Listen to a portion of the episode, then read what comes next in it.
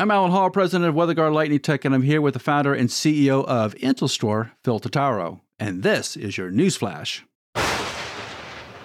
CaixaBank renewed the financing and, and working capital to Siemens Gamesa in the first half of 2023. Now, this is important because Siemens Gamesa and Siemens Energy just uh, announced about $4.5 billion of upcoming uh, expenses uh, so having a working capital line for Siemens Gamesa is really important right now, right, Phil? Absolutely. And there, look, with the situation that Siemens Gamesa finds itself in, there are two ways out of it. Either sell off an asset strip or invest and pull yourself out of this hole that you've sunk yourself into. And I I hope that they you know continue to get this kind of support from their banks um, and other you know finance partners um, to be able to pull themselves out of this uh, out of this situation and out of this hole.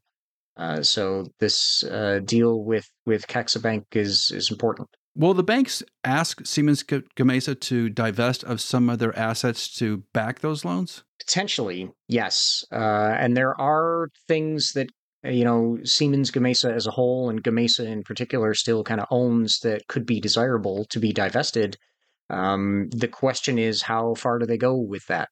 Um, you know, I think a lot of what they have, they probably want to keep it for uh, operational or potentially sentimental reasons, but um, the bank may, in fact, require those kind of um, guarantees or the asset divestiture to ensure that they've got the cash flow necessary to keep making debt service payments. Absolutely. Well, down in Brazil, Aeris Energy has reported about a $3.9 million loss in their second quarter, down about 14% from last year at the same time.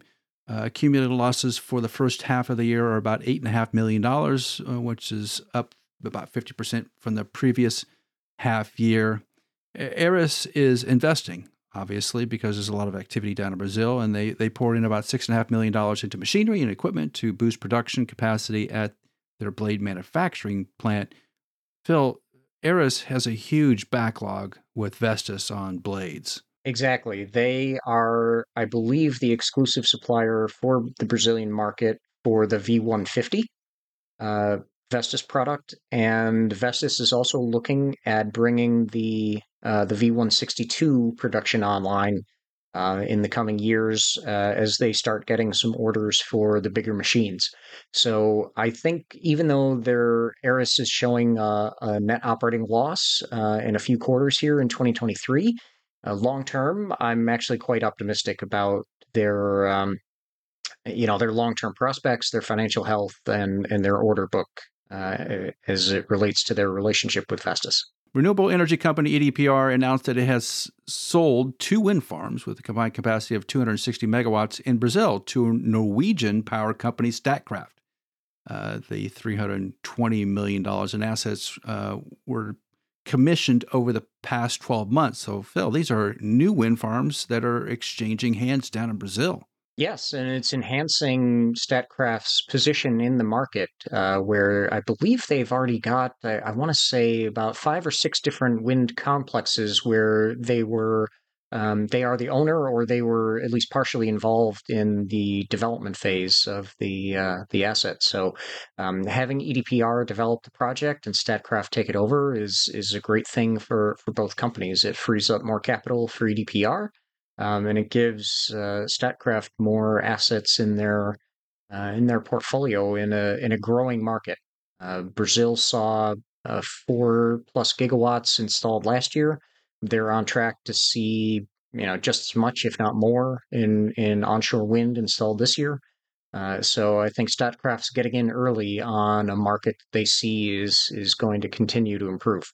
And EDPR is going to continue to do what they call asset rotation. They're going to try about seven and a half billion dollars worth through 2026. So they're going to be building farms and selling farms. Very interesting in Brazil. And I think again, this uh, gives both companies uh, a financial leg up uh, in a growing market where you're going to want to uh, park money there, and and you're actually going to see a reasonable return. If you want to learn more about mergers, acquisitions, and partnership in wind energy, check out our friends at Intelstor at intelstor.com.